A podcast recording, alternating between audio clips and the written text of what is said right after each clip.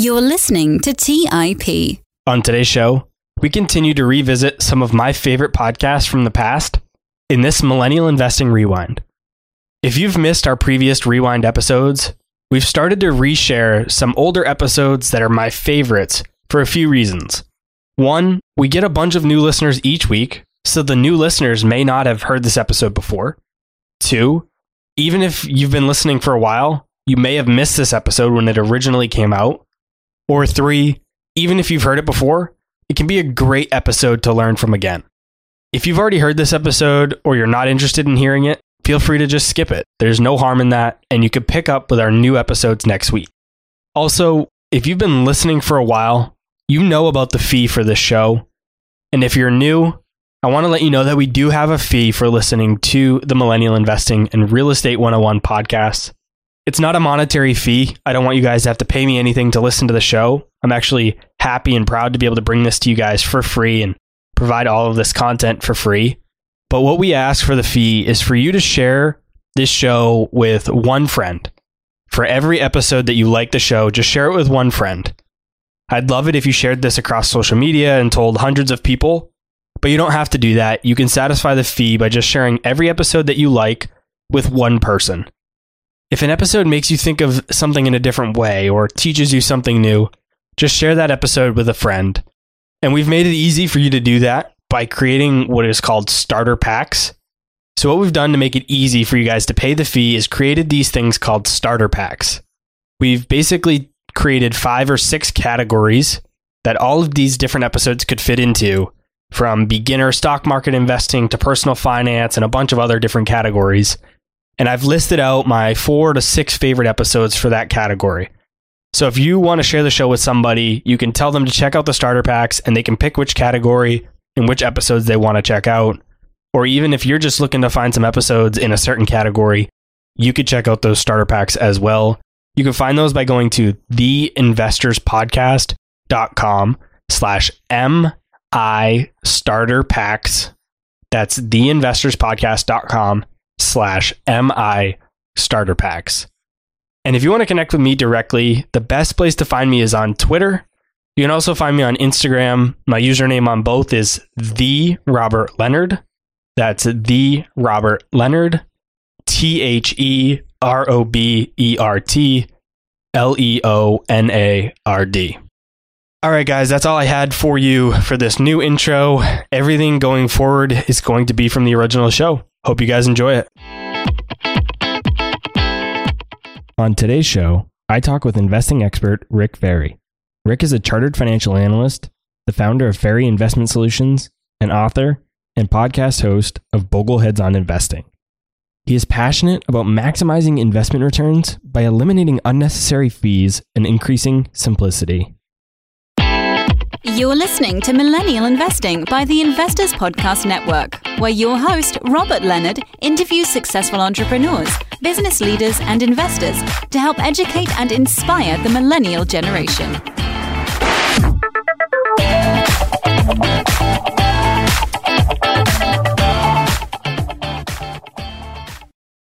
Hey everyone, welcome to the show. I'm your host, Robert Leonard, and with me today I have Rick Ferri. Welcome to the show, Rick. Oh, thank you for having me. Appreciate it. For those listening who may not know who you are or who John Bogle was or what a Boglehead is, can you please talk to us about John and Bogleheads?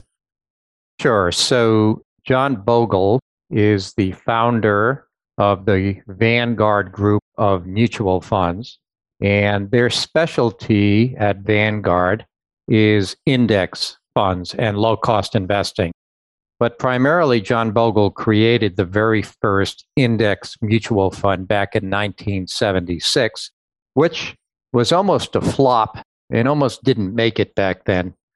But it created now, which is a huge industry where almost all of the fund flows in mutual funds and exchange traded funds are going into index funds. So started out very slowly, but now it is a major part of most people's investment portfolio. So John Bogle is credited for that. He passed away earlier this year. I am part of a organization called the Bogleheads.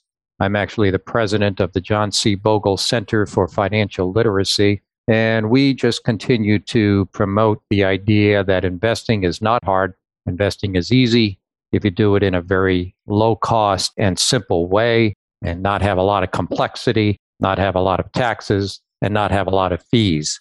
And that's what the Bogleheads are all about. How did you get involved with this Boglehead strategy? What really drew you to index funds over other strategies that, you know, are often quoted as more exciting?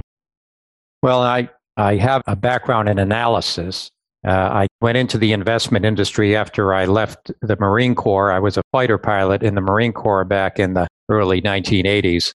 And uh, later on, I went into the reserves, finished my 20 years. However, in the late 1980s, I went to Wall Street.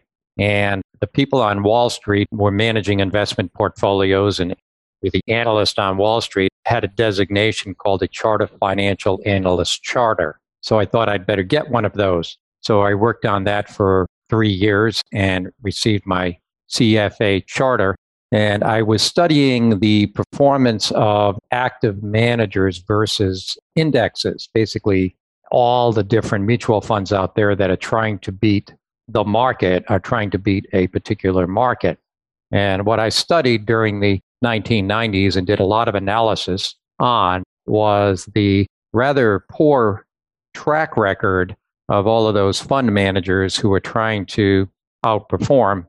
And I came to the epiphany in 1996 that why bother trying to outperform the market when the market just does well all on its own? And all you need as an investor is to get the return of the market instead of trying to beat the market. And you will be much farther ahead than most people who are out there trying to outperform. And when I had that epiphany for the last 20 some odd years, I've just been uh, preaching and singing in the choir, so to speak. That's really interesting that you found that out after the CFA and and working on Wall Street because I mean that's essentially what Wall Street does is they look to outperform the market and obviously the CFA is a big designation to help those people on Wall Street do that. So it's really interesting that that you realize this after having getting that designation. Well, it's exactly what you said the CFA charter, it's supposed to help people outperform. The fact is, it doesn't. It doesn't really matter if you have a CFA charter. It doesn't really matter if you have a Master's of Science in Finance, which I also have. It doesn't matter if you're a PhD. The markets are difficult to outperform. And if you think that you're going to develop some strategy to outperform the market, you are probably mistaken. Now, there is a small minority of people who have done it. Number one, they will not manage your money. And number two, we can no way determine who those people are going to be in advance. So, why do you need to do that? You don't need to bother. If you just get the return of the market, you're in the top 10 percentile of every investor out there. So, if you just get the return of the market, you're doing much better than most people, and you can achieve your financial objectives. And my goal was to work with my clients to achieve their financial objectives. I didn't have this ulterior motive of becoming a famous money manager. I was only trying to get my clients their fair share of the market return. Why do you think so many people have a hard time beating the market? Because of fees. Investment fees cause them to underperform. It's really quite simple. The return to you is the return of the market less the fees that you're paying. So the market is a zero sum game. If somebody outperforms, somebody else must underperform. If I am getting the return of the market because I'm using a market index fund, and so I'm getting the return of the market, there are people out there who are trying to beat the market. If somebody does outperform, it means somebody else must underperform. But both of those people are paying higher fees. They're paying transaction costs, they're paying bid ask spreads. They're paying money management fees. And so, net, net, the majority of people who are trying to outperform because of fees underperform. So, if all you do is get the performance of the market because your fees are practically nothing, you're outperforming most of those other people. For somebody just getting started investing, why are the fees so much lower on a index fund? I think the fees are lower on an index fund because that's the way Vanguard first designed it. John Bogle, when he founded the Vanguard Company, started it as a mutual benefit type of company, meaning the shareholders of the mutual fund own the company as opposed to the other way around. the other way around, like if you take a Fidelity, it's privately owned. You take MFS, it's privately owned. You take any other mutual fund company, it's privately owned or it's owned by shareholders. So the shareholders are trying to get a rate of return on their investment in the in the fund company. So they charge fees to the fund shareholders. That's how the shareholders of the fund, the owners of the fund company get paid. Well, with Vanguard, it was different. We, the shareholders, the people who own the mutual funds, actually own the company. So we wanted to get our return from the fund, and therefore the whole idea of having low fees in the fund and keeping the overhead of the Vanguard company itself low was to our benefit. So it was to our benefit as the owners of the company and the investors in the funds to keep the cost low as opposed to paying high fees for mutual funds that you know the, the shareholders of who own the fund company received. It starts out as a conflict of interest right away. If you start a fund company because you want to make money by owning a fund company, it's a conflict of interest because if you make money by owning the fund company, that means your shareholders who are in the fund are not going to make money. And just a conflict of interest. You're taking their money and putting it into your pocket, promising them high returns, or promising them they're going to outperform the market when in fact it doesn't happen. So, you know, once you have this epiphany, once you realize what is going on out there on Wall Street and how it all works, you never go back. Once you go into the church, you never leave it.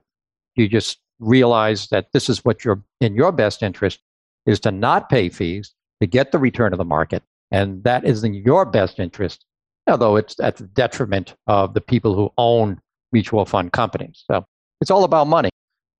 And those active funds also have salaries of people and overhead to pay. And of course, they have portfolio managers and analysts trying to pick the best stocks for them to invest in. So, of course, that's going to be expensive. Whereas with your low cost index funds, there's no or very little overhead and salaries to pay. It's really just tracking the market. So, the administrative costs allow for much lower fees. Exactly. That helps also as well. I mean, there's no reason you need to go out and try to hire five dozen analysts to analyze every sector of the market to try to pick the winning stocks in those sectors and pay those people hundreds of thousands of dollars a year each. That's all overhead. And then, by the way, because fund companies have to market the idea that they're going to outperform, it costs an awful lot of money for these fund companies who are trying to beat the market to go out there and sell you on the idea that they're going to outperform. So that money has to come from somewhere. Well, it comes from the current fund shareholders. So all these fees get added on. And by the way, a lot of brokers get paid by selling these funds, so they have to get paid, and that leads to 12b1 fees and leads to commissions. And it's all about making money from you as opposed to you making money for yourself. So in the end, when you figure all this out, you say, I don't want to pay any of those fees. Why do I want to pay for the fund company to go out and market to other people? Why, why do I want to pay for that? You shouldn't have to. If you go into an index fund, the fees are extremely low and you you don't pay a lot of those expenses. Yeah, that marketing piece of it is really interesting. I had never actually thought of it that way and you're absolutely correct. I mean, they're spending a lot of marketing dollars to tell people that they're going to outperform, which essentially would draw in more funds for them and have more inflows. But like you said, that money has to come from somewhere and it's coming from current shareholders. That's really interesting. I had never thought of it that way. Yeah, and they by the way, they can't tell people they're going to outperform they can suggest to you in very many different ways that make you believe they're going to outperform by showing you, say, past performance of a particular fund. They might have 50 or 60 funds, of which maybe 10 of them at the time are actually outperforming. So they're going to show you the performance of those 10 funds, maybe. And therefore, you're going to believe that they are actually all of their funds outperform when in fact they don't. A vast majority of them do not. And the ones that currently are outperforming, there's no persistence in the performance. So they might stop outperforming tomorrow, and then a couple of other funds might start outperforming, but you can't tell which is going to outperform and which isn't. In the aggregate, only over a five year period of time, only about 20% of the actively managed mutual funds outperform, and they only outperform by a small amount on aggregate. The other 80% underperform, and they underperform by two to three times the amount that 20% outperforms. So you're paying a lot of money for a low probability of picking a fund that's going to outperform. And even if you happen to pick right, you happen to get a fund that did outperform, it's not going to outperform by as much as it should outperform to pay you for the risk that you just took. It's like there's five horses in a race and you have to bet on the winning horse. You put a dollar in and you win. You think you should get $5 back, but you only get $2 back. Well, that's because the track is taking the rest. And this goes on and on and on and on and on, day after day after day, year after year after year. And the mutual fund owners, the people who own mutual funds, get rich while you struggle trying to figure out what the next winning fund is going to be, which you can never do. So, you know, it's a philosophy. It's a philosophy that goes against everything that you see on television. You know, you read in the magazines, you get on the internet that these people, you know, Jim Cramer, you know, oh yeah, it's easy to do. Well, you know, it's all marketing. It's all marketing to try to get you to invest. And when you really look under the hood, I mean, it's not a 450 horsepower engine under there. You know, it's a little, uh, it's a couple of hamsters on a treadwheel is all you get. So that's the reality of the business. And when you realize this, when you have this epiphany, when you have this aha moment, this light bulb moment, you never go back. You never go back the other way. You say, I'm not doing that anymore. I'm just doing these low cost index funds. That's all I'm going to do the rest of my life. I'm going to buy a few of those good ones, total US stock market, total international stock market, a bond fund. And that's it. I'm done. Good for me. Maybe you just buy one balanced index fund that has everything in it. You don't need anything else. Your fees, just pennies, is all it costs to do this. And that's all you need to do. How does somebody get over the psychological conflict they might have if they buy an index fund and they're getting the market returns, but they might hear their friends or family members bragging about how they're getting, you know, these amazing returns on some of these individual stocks that they're picking. How can somebody deal with that dynamic? Well, you know, it's not true because people are only going to tell you they're winners. They may have this great stock that they're making a lot of money on, but they have 10 other ones that they're losing. They're not going to tell you about the 10 losers. They're going to tell you about the one winner. And it's a random event, the spin of the wheel. You know, if you pick 10 stocks, one of them is going to go up. That's the one you're going to hear about. But in fact, when you actually look at the, if they actually gave you the data, they analyze their portfolio, which they're not going to do, and you really get into the data on it, you find out they're actually not doing well at all. They're underperforming. This happens. Look, there's going to be lucky people. I'm not saying that you know you weren't lucky 20 years ago and you know bought Google stock or whenever they came public. Yeah, you sure if you held it that long. I mean, look at Amazon. If you would have bought Amazon back when it first came public, of course you'd be you know wealthy today. But who's going to hold Amazon when it is going up and down 80 percent, up uh, 100 percent, and then down 80 percent? I mean, so much volatility. People don't hold these things. So when you look at the actual performance over the long term of the people who claim to be doing well, you find out that they're really not doing well. They're not. But they're not going to give you that information. Let's take a quick break and hear from today's sponsors. Hey guys, about a year and a half ago, my wife and I got married, and one of the most stressful parts of our relationship has been trying to join our finances together. We all know that money issues are a leading cause of divorce, but Monarch, the top rated personal finance app, has built in collaboration features so that you can invite your partner at no extra cost. Together, you can see all your finances, collaborate on your budget, and get insights on your cash flow and recurring transactions. It's the easiest way to manage your household finances. Unlike other personal finance apps that we tried, Monarch's simple, intuitive design makes it so easy to set up, customize, and use. Monarch is obsessed with constantly improving the product, and they release updates every two weeks and allow customers to submit suggestions, vote on requested features, and view the product roadmap. Most importantly, they never sell your data to third parties or show you ads. After trying out Monarch for myself, my wife and I understand why it's a top rated personal finance app. And right now, listeners on this show will get an extended 30 day free trial when you go to monarchmoney.com slash MI. That's M O N A R C H M O N E Y dot com slash MI for your extended 30 day free trial. Go to monarchmoney.com slash MI for an extended 30-day free trial. Buy low, sell high. It's easy to say, hard to do.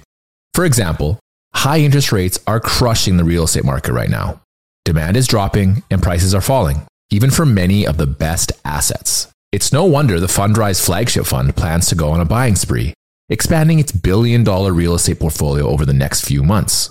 You can add the Fundrise flagship fund to your portfolio in just minutes and with as little as $10 by visiting fundrise.com slash millennial investing. Carefully consider the investment objectives, risks, charges, and expenses of the Fundrise Flagship Fund before investing. This and other information can be found in the fund's prospectus at fundrise.com slash flagship. This is a paid advertisement. Today's show is sponsored by public.com. That's where you can earn 5.1% APY with a high yield cash account. While we can't say for certain it's the highest interest rate out there, we can say this. It's a higher rate than Robinhood, a higher rate than SoFi, a higher rate than Marcus, a higher rate than Wealthfront, a higher rate than Betterment, frankly, a higher rate than Capital One, a higher rate than Ally, a higher rate than Barclays, a way higher rate than Bank of America and Chase, a higher rate than Citi, Wells Fargo, Discover, and it's a higher rate than American Express too. So, if you want to start earning 5.1% APY on your cash, check out public.com. We can't say it's the highest interest rate, but it's pretty damn up there. This is a paid endorsement for public investing, 5.1% APY as of March 26, 2024, and is subject to change. A high yield cash account is a secondary brokerage account with public investing member of FINRA SIPC. Funds from this account are automatically deposited into a partner bank where they can earn a variable interest and are eligible for FDIC insurance. Neither public investing nor any of its affiliates is a bank.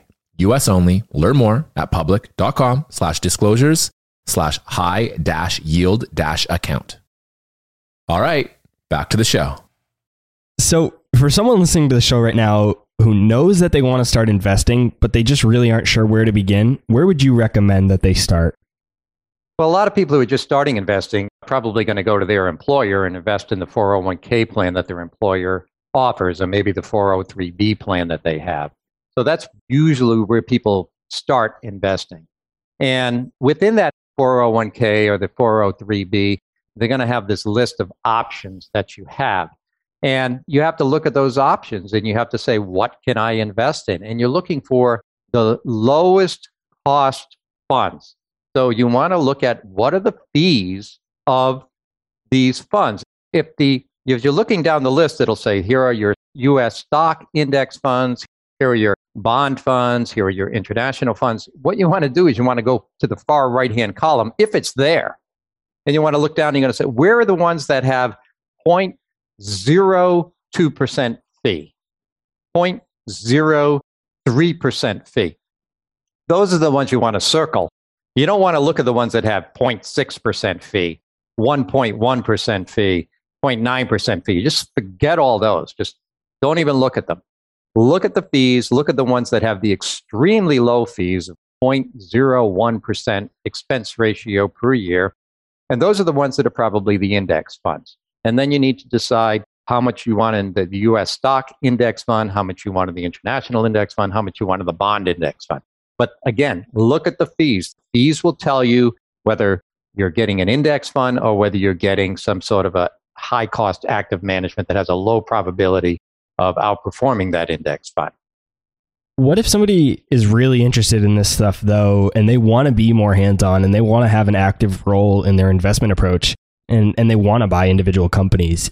Is there a place in somebody's portfolio for a small percentage of that or should it just be strictly index funds? Well, the very first book I wrote more than 20 years ago was called Serious Money.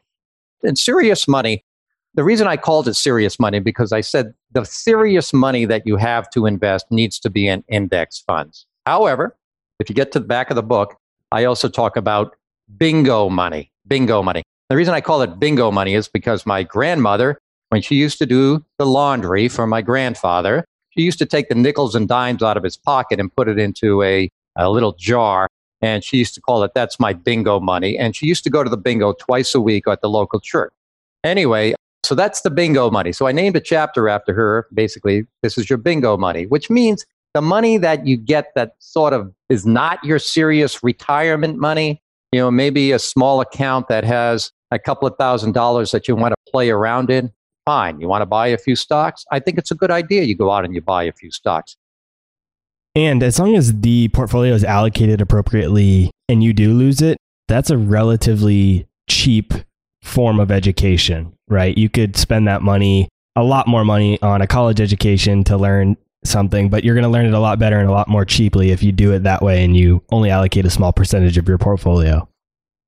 The older you get and the more experience you have, the less and less likely you are to go out and try to pick stocks because you understand that you have no information you need superior information about the company.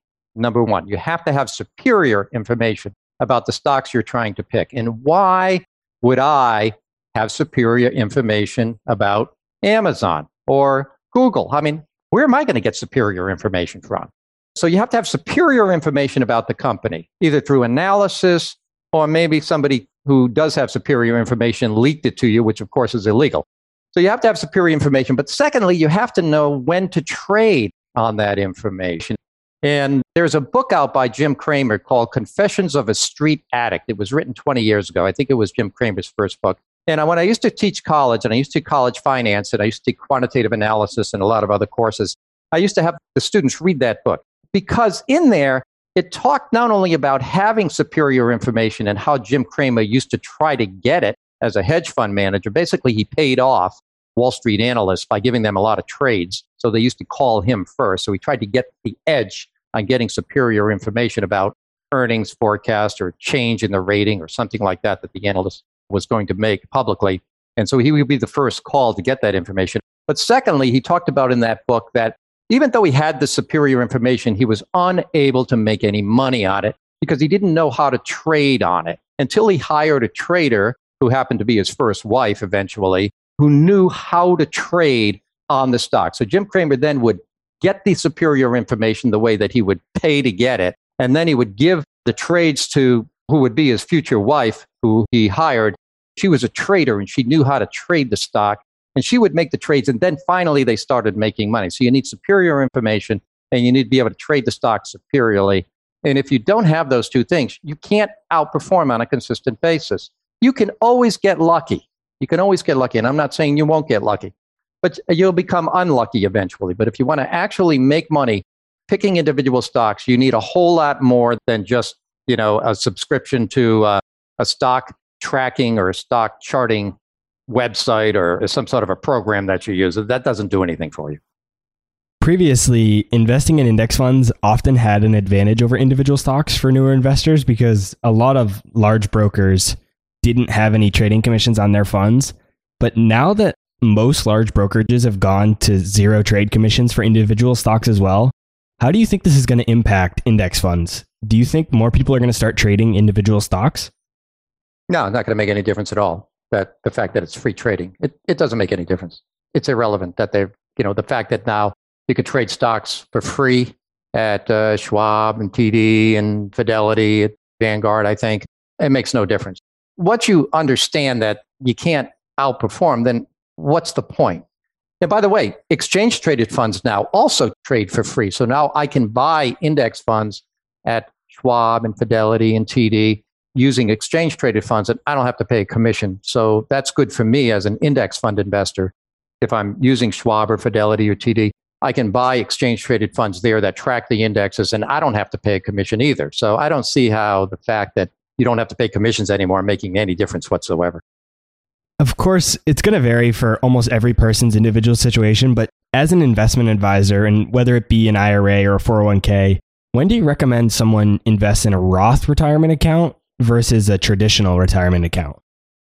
So there is no rule of thumb for this. There's no one size fits all for this. When you invest in a regular retirement account like a 401k or an IRA, you're putting your money in pre tax. So you don't have to pay the taxes, the federal or state income tax on that money this year. And you're limited to how much you can put in. But we're not going to talk about the limits. So if you do it tax deferred, pre tax, you don't have to pay the taxes on it. So if you're in a high tax bracket now, you put the money in there and you don't have to pay the taxes on the money that you put in. Later on down the road, when you retire after age 70 and a half, you have to start taking out the money, required minimum distributions. And at that point, you're not working anymore. You may not be working anymore. So your tax rate is going to be lower. So the whole idea is this is a tax arbitrage. Why would I pay 35% tax on this money now when I'm retired at age 70 and a half and I take it out? I only have to pay, say, 12% on it or 22%. So I'm going to go ahead and do this tax arbitrage. But if you don't, if you're in a low tax bracket now anyway, and you think that when you're retired, you're actually going to be in a higher tax bracket because your you've got Social Security coming in and you're, you're having to take these required minimum distributions. But today, you're actually in a very low tax bracket. Maybe you're only in a 12% tax bracket because your income is down there at $40,000 or so. Well, you may not want to defer taxes until you're 70 and, and pay more in tax. You might actually want to put money into a Roth, which is after tax contributions, and then it can grow tax free for the rest of your life. And then when you take the money out later on, not taxed either. And so that's what you would rather do. So it all depends on what tax bracket you're in now and what tax bracket you're going to think you're going to be in when you're retired. If you think you're going to be in a higher tax bracket when you're retired, put the money in a Roth. If you think you're going to be in a lower tax bracket when you retire, put the money in a traditional IRA or a 401k traditional. What have been some of your biggest mistakes in your investing career, and how can a new investor avoid those same mistakes? Uh, I, I, cannot count the amount of mistakes that I've made. I mean, it has been just a, a school of hard knocks. Let's see. I'm writing a book now called A Few Good Funds, and in it, the first two chapters, I talk about all my investment mistakes. I mean, they run the gamut of buying artwork that was fake to buying um, uh, vacation condos as an investment, which was a bad mistake. I bought stocks based on recommendations in magazines. They, they all sounded so good. And then, of course, after I bought them, one of them, I bought three stocks and at one time. One of them went to zero. The other one went down about 90%. And the other one I actually made a little money on because it was bought out. This happened back in the 1980s. And I bought stock options on hunches that turned out to be completely false. I mean, I've done everything that you can imagine that was absolutely wrong until I realized I don't know what I'm doing. I have no idea. I thought I knew what I was doing. I have an undergraduate degree in finance and I have a, you know, I'm, I thought I was a smart guy, but I didn't know anything. I still don't know anything. I mean, I know enough now to put money in index funds and just leave it there. I know that. I hope that the stock market continues to go up because the global economy continues to grow which we all hope for that, because if it doesn't, we're all in trouble, not just our investments, but we are all in trouble as far as our jobs. So we hope that the economy continues to grow. And if it does, the stock market will grow accordingly. So I do know that. I do know what the tax code says about dividends from stocks are taxed at less than interest from bonds. So I know a few things to be able to put together a, a reasonable portfolio, but the older I get, the less I actually know. How should somebody who hasn't made all those mistakes yet avoid those? It's hard.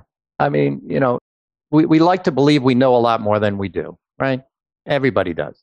Like trying to ask people if they're a good driver or not. Well, of course, they're a great driver, but everybody else is a terrible driver. It's the same thing with investing at first. It's like a lot of people think that they're really good until they really learn that they're average, and then they learn that average is actually below average meaning that you, you return an average investor does worse than the market. So if you want to do better than the average investor, then you just buy the market and you'll outperform the average investor. Now you're doing above average. I know it's strange, but that's how it ends up. And there's actually a quote I like, and it it's goes something like a smart man learns from his mistakes, but a wise man learns from others' mistakes.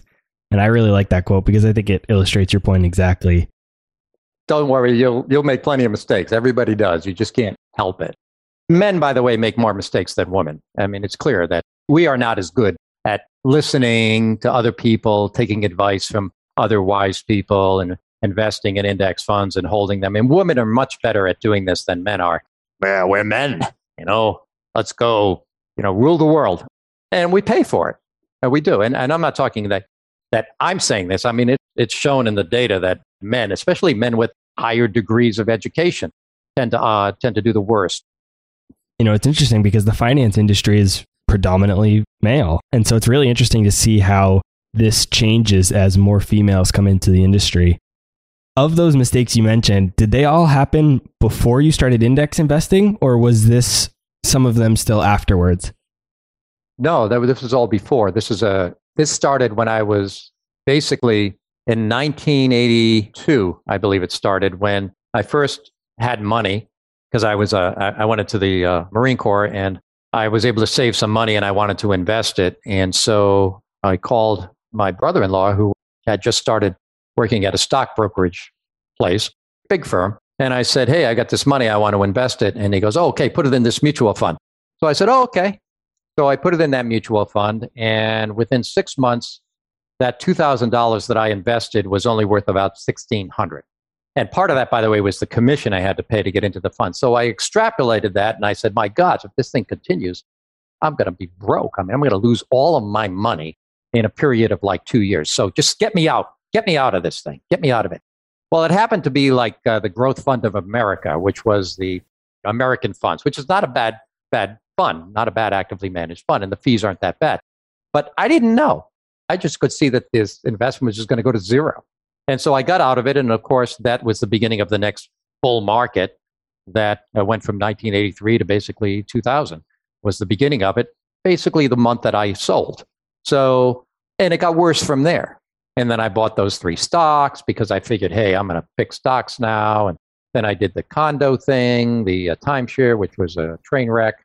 But worst train wreck was doing the uh, fake Dali prints that I bought that I thought were going to make me a lot of money. I mean, it just goes on and on and on. it's a good thing I didn't have a lot of money back then. And that's a good thing, by the way. When you're young, you don't have a lot of money. You think it's devastating. You think it's terrible. You lost a few hundred dollars because you bought some stocks and they went down. It does actually a good thing that you lost that money when you were young because when you get older and you have a few million dollars, I mean, you don't want to be making those mistakes. So if you make the mistakes when you're young and you lose this money and you get beat up, and you do all these stupid things when you really don't have any money and you get humbled and you you know get plummeted by the markets and, and all this and you finally realize my gosh what are these index fund things yeah when you're young i mean it's a relatively inexpensive way to learn for the long term. So yeah i completely agree. What is your favorite investing book of all time? Well the one that changed my life was called bogle on mutual funds because during the 1990s, when I was going through this crisis of trying to figure out what is going on, I had my chartered financial analyst designation. I was getting my master's of science finance, and I was trying to find winners, and I was trying to find winning managers, and I was trying to find the formula, and it was just miserably failing. And I was failing my clients, and I felt very depressed. The book that saved it for me was John Bogle's first book, Bogle on Mutual Funds, which he wrote in 1994. And I read it in 1996 after seeing him on stage at a CFA conference in Atlanta in April of 96. And then I bought his book and I read it. And I remember when I read it, I read it on October 23rd, 1996. And I was reading it at about 7:30 p.m. at night as I was sitting in a parking lot of a house of horrors while I was waiting for my children to go through this house of horrors right before Halloween. So I was sitting in the parking lot, and all these chainsaws were going off in the back, and people were screaming this and that. And I'm waiting for them, and I'm reading this book, and I'm screaming in the car, My God, this is exactly what I see. This is exactly way he was speaking to me through that book that I was not alone. That what was actually I was seeing day to day in my job, and what was I was experiencing on Wall Street and all the stuff that I was seeing was real and that it happens and that I was not alone and that this is the answer. This is how you fix it. Just use index mutual funds. And as I was reading this, it, I, that's when I had my epiphany and my aha moment. So to me, that's the greatest book that I ever read. Let's take a quick break and hear from today's sponsors. Hey guys, the Range Rover Sport leads by example. It's got powerful on road performance and commanding all terrain capability and combines assertive on road performance with the signature Range Rover refinement that you'd expect. The third generation Range Rover Sport is the most desirable, advanced, and dynamically capable one yet and redefines sporting luxury. It's got advanced cabin technologies such as active noise cancellation and cabin air purification, which offer new levels of comfort and refinement. The purposeful cockpit like driving position sets the tone for a focused interior that promotes exhilarating driver engagement. Award winning Pivi Pro infotainment is at the heart of the experience and provides intuitive control of the vehicle systems. You can also enjoy a dynamic drive in total comfort with optional 22 way adjustable, heated, and ventilated electric memory front seats with massage function. Design your Range Rover Sport at LandRoverUSA.com That's LandRoverUSA.com. Today's show is sponsored by Public.com.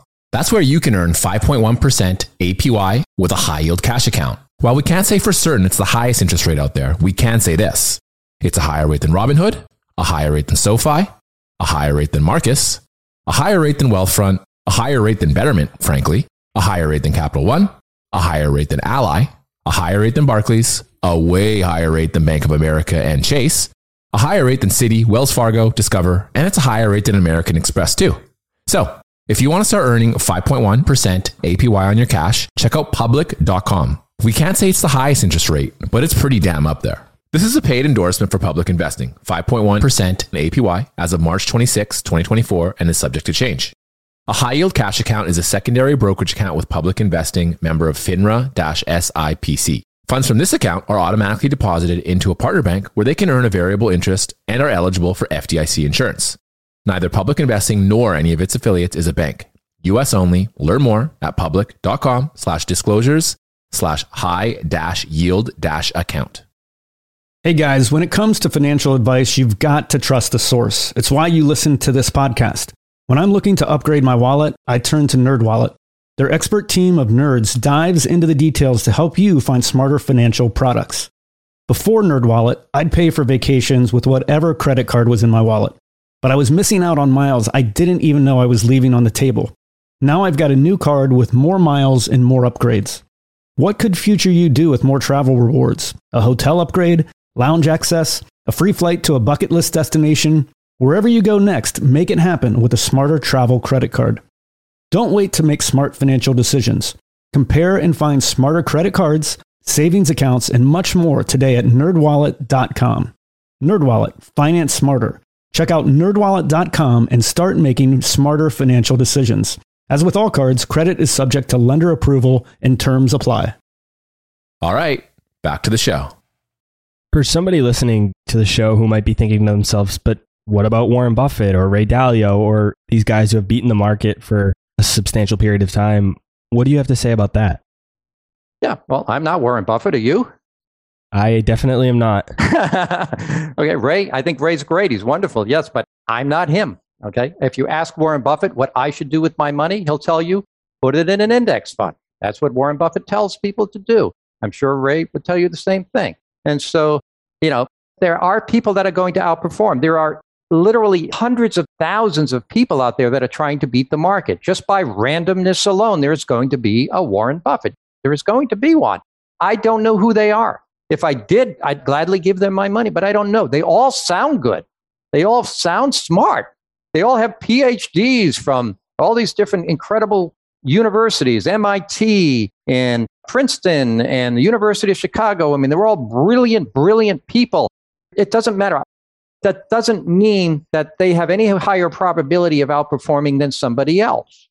And for me, I'm talking about me, uh, Rick Ferri. I mean, also, if they are that good, why would they ever want to manage my money?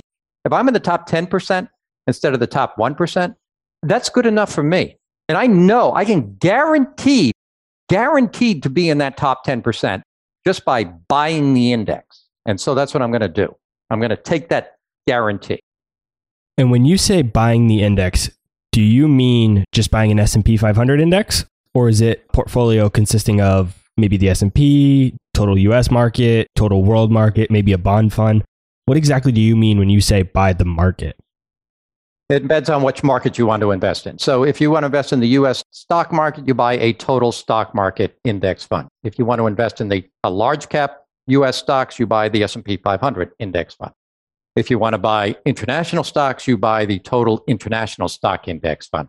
You want to buy emerging markets, you buy an emerging market index fund. If you want to buy bonds, you just want to buy investment grade bonds, a portfolio of investment grade bonds in the US, you buy the total bond market index fund. If you want to buy a portfolio of corporate bonds, you buy a corporate bond market index fund. So, whatever sector of the market that you want to buy, you buy an index fund.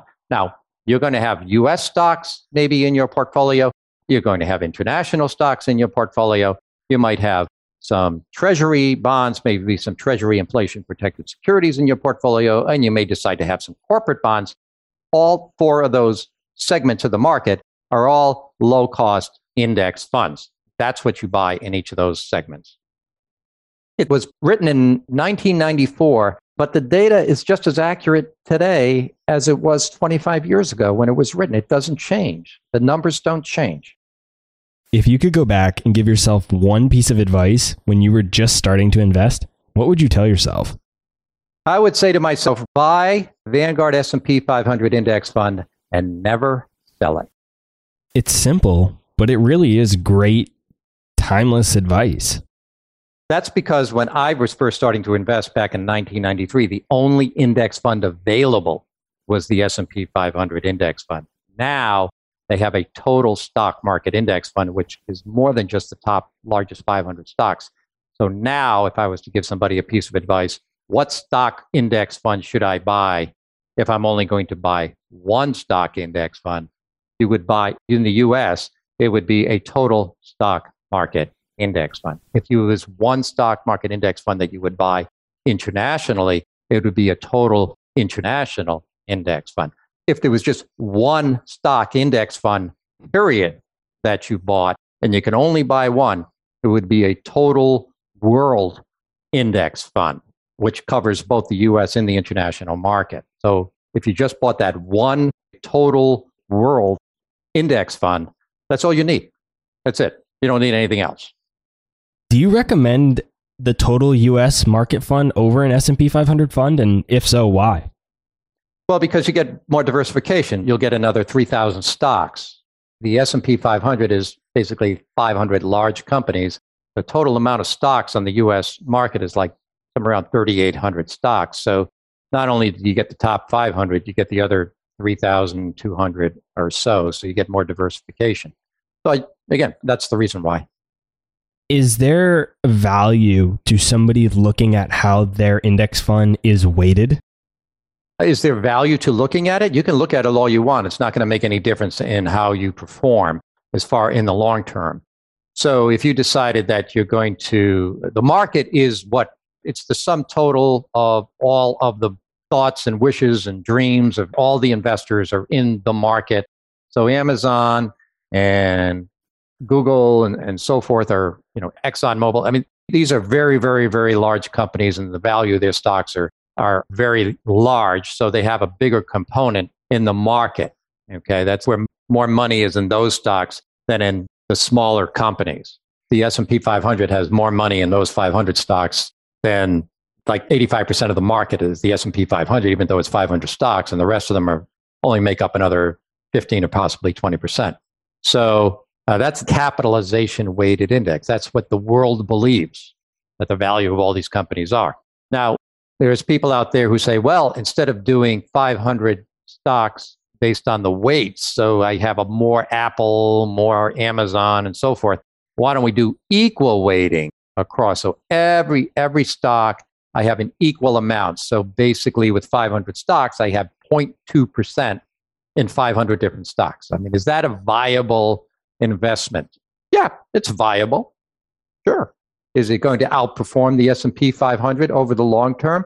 You could make a case it might do that because there are more money pushed down to the smaller components of the S&P 500 that have more risk and since more of the money has been pushed down from the bigger companies to the smaller companies that have more risk, then you would hope that because you're taking more risk, you'd get a little bit better rate of return in the long run. So theoretically, yes, that's true. However, you can't buy an equal weighted S&P 500 fund as cheaply as you can buy a capitalization weighted S&P 500 fund. So you're always going to pay more money to do the equal weight 0.2% in each stock. It's always going to cost you more money. You may not always get a higher rate of return. So the first thing you need to do is get over the fee the extra fee that you're paying. Okay. And it doesn't always do that. It hasn't happened over the last several years where an equal weighted S&P 500 has outperformed a capitalization weighted, but it kind of goes one way and it goes the other and it goes this way and it goes that. I can just tell you, if you decided to do that, if you decided to do the equal weighting instead of a capitalization weighting, you have to stick with that plan for the rest of your life. Not a few years, not give it a shot, see how it does next year, maybe how it does over the next two or three years. It is a lifelong decision because I guarantee you, if you decide you're going to do the equal weighting S&P 500 and it underperforms the S&P 500 capitalization weighted for a couple of years, you underperform, you're going to get out of it. And if you get out of it, you've just locked in your underperformance for the rest of your life. So if you're going to do the equal weighting S&P 500 or the fundamentally weighting, which is another different way of weighting it, you have to do these, you have to make a commitment doing that for the rest of your life because it might take that long before you actually get a benefit from doing it. I personally just go with the capitalization weighted S&P 500. I'm not that smart, so that's what I do too. I, I just buy the market. I think we provided a lot of value for the audience. We did a, a deep dive into index funds, and I think they're going to find it really valuable. Where can the audience go to connect more with you? Oh, my website is rickferri.com.